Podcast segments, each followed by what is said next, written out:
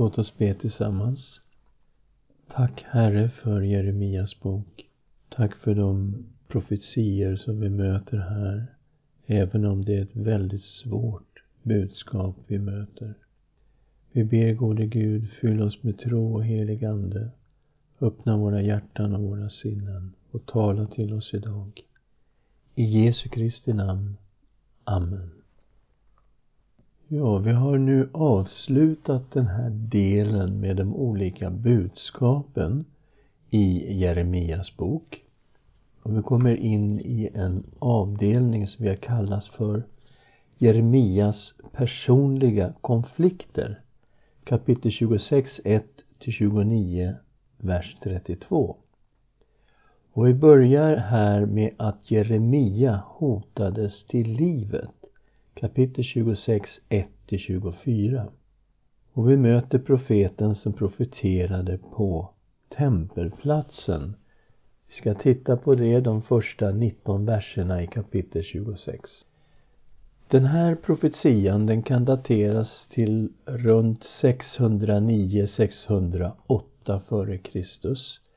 För vi läser så här i första versen. I början av Juda kung Jojakims, Josias sons regering kom detta ord från Herren. Jojakim, han blev kung 609 f.Kr. Så i början av hans regering, ja det kan ju vara 609, det kan vara 608 också. Det är intressant att Jeremia uppmanades att ställa sig på templets förgård var en strategisk plats. Där passerade människor från Juda som hade kommit till templet för att tillbe. Och naturligtvis fanns det gott om folk från Jerusalem där också. Så det var en strategisk plats att stå på för att nå ut brett med Herrens budskap. Och det är intressant också att se att Herren förmanade Jeremia att inte ta bort någonting från budskapet och vi anar att det har att göra med att han kommer att hotas till livet. Det här är ett farligt budskap att bära fram i tempelområdet. Men Herren lovade också att om folket omvände sig från sin synd, då skulle Herren förlåta dem. Vi läser vers 2 och 3. Så säger Herren, Ställ dig i förgården till Herrens hus och tala till alla Judas städer, till dem som kommer för att tillbe i Herrens hus. Tala till dem alla de ord som jag befaller dig att tala. Ta inte bort något från dem. Kanske kommer de att lyssna och vända om, var och en från sin onda väg. Då ska jag ångra det onda som jag har i sinnet att göra med dem på grund av deras onda gärningar. Vi ser här att Herren är redo att förlåta folket och försonas med folket.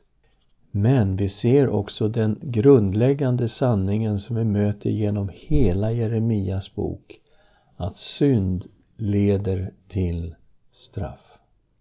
Jeremia skulle varna för Guds domar över templet och över Jerusalem och uppmana människor till omvändelse. Vi läser 26, 4-6. Du ska säga till dem, så säger Herren, om ni inte lyssnar på mig och vandrar efter den lag som jag förelagt er och höra vad mina tjänare profeterna talar dem som jag sänder er och gång på gång har sänt er fast ni inte har lyssnat. Då ska jag göra med detta hus som jag gjorde med Kilo och denna stad ska jag göra till en förbannelse för alla jordens folk. Och vi har ju tidigare mött detta med att han har tagit Kilo som ett exempel på vad han kommer att göra med templet. Och det mötte vi i kapitel 7, vers 12 till 14. Kilo var ju den plats där tabernaklet hade stått. Och det hade den stått i flera hundra år. Från Josuas dagar ända till Samuels dagar. Men tabernaklet hade blivit förstört. Och vi anar när vi läser i Bibeln att det var filisterna som förstörde tabernaklet och som förstörde Kilo. Så här läste vi i kapitel 7, vers 12. Gå bort till den plats i Kilo där jag först lät mitt namn bo och se hur jag gjort med den på grund av mitt folk Israels ondska. Och eftersom ni gjort alla dessa gärningar, säger Herren, och inte lyssnat, fastän jag talat till er gång på gång och inte svarat, fastän jag har kallat på er. Därför ska jag nu göra med detta hus, som är uppkallat efter mitt namn och som ni förlitar er på, och med denna plats som jag har gett er och era fäder på samma sätt som jag gjorde med Kilo. Så det här huset, det vill säga templet som stod där i Jerusalem, det skulle förgöras på samma sätt som tabernaklet hade blivit förstört, det som stod i Kilo. Och det här med att de förlitar sig på att templet stod i Jerusalem. De sa nämligen så här att ja, men Jerusalem kommer ju inte gå under. Herrens tempel står ju här. Herren bor ju här. Här kan inte hända någonting. Titta hur de säger i kapitel 7, vers 4. Lita inte på lögnaktigt tal som säger Här är Herrens tempel, Herrens tempel, Herrens tempel. Det vill säga, det kommer gå bra. Ingen kommer att förstöra Jerusalem, för templet står ju här. Vi går tillbaka till kapitel 26. Reaktionen från prästerna och de falska profeterna, ja, den blev våldsam. De ansåg att Jeremia borde dömas till döden, troligen för hädelse av det heliga templet. Vi läser kapitel 26, vers 7-9. Prästerna och profeterna och allt folket hörde Jeremia tala dessa ord i Herrens hus. När Jeremia hade slutat tala allt som Herren hade befallt honom att säga till folket grep prästerna, profeterna och allt folket honom och sa Du ska dö. Hur vågar du profetera i Herrens namn och säga det ska gå för detta hus som för kilo? och denna stad ska ödeläggas så att ingen bor där mer. Och allt folket gaddade ihop sig mot Jeremia i Herrens hus. Och tydligen blev det sådana rabalder så att man sprang och hämtade förstarna. Sådana som hade makt att utöva dödsstraff vid porten. Samtidigt som man då hotfullt anklagade Jeremia och det bara haglade över honom. Kapitel 2, vers 10 och 11. När Juda förstar hörde det gick de från kungens hus upp till Herrens hus och satte sig vid ingången till Herrens nya port.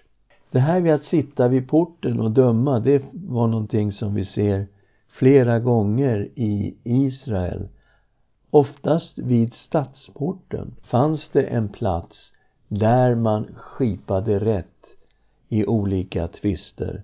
Och här sätter sig nu förstarna vid Herrens nya port. Då sa prästerna och profeterna till förstarna och till allt folket Den här mannen förtjänar att dö. Ni har ju hört med egna öron hur han profeterat mot denna stad. Så situationen är ju väldigt hotfull. Men det visar sig här nu att det Herren har sagt till Jeremia, ta inte bort något ifrån de ord som jag har gett dig, utan du ska tala allting till folket. Vi möter det här i den tolfte versen. Men Jeremia svarade alla förstarna och allt folket Herren har sänt mig att profetera mot detta hus och denna stad, allt som ni har hört. Ändra nu ert liv och era gärningar och hör Herren er Guds röst. Då kommer Herren att ångra det onda som han har talat mot er.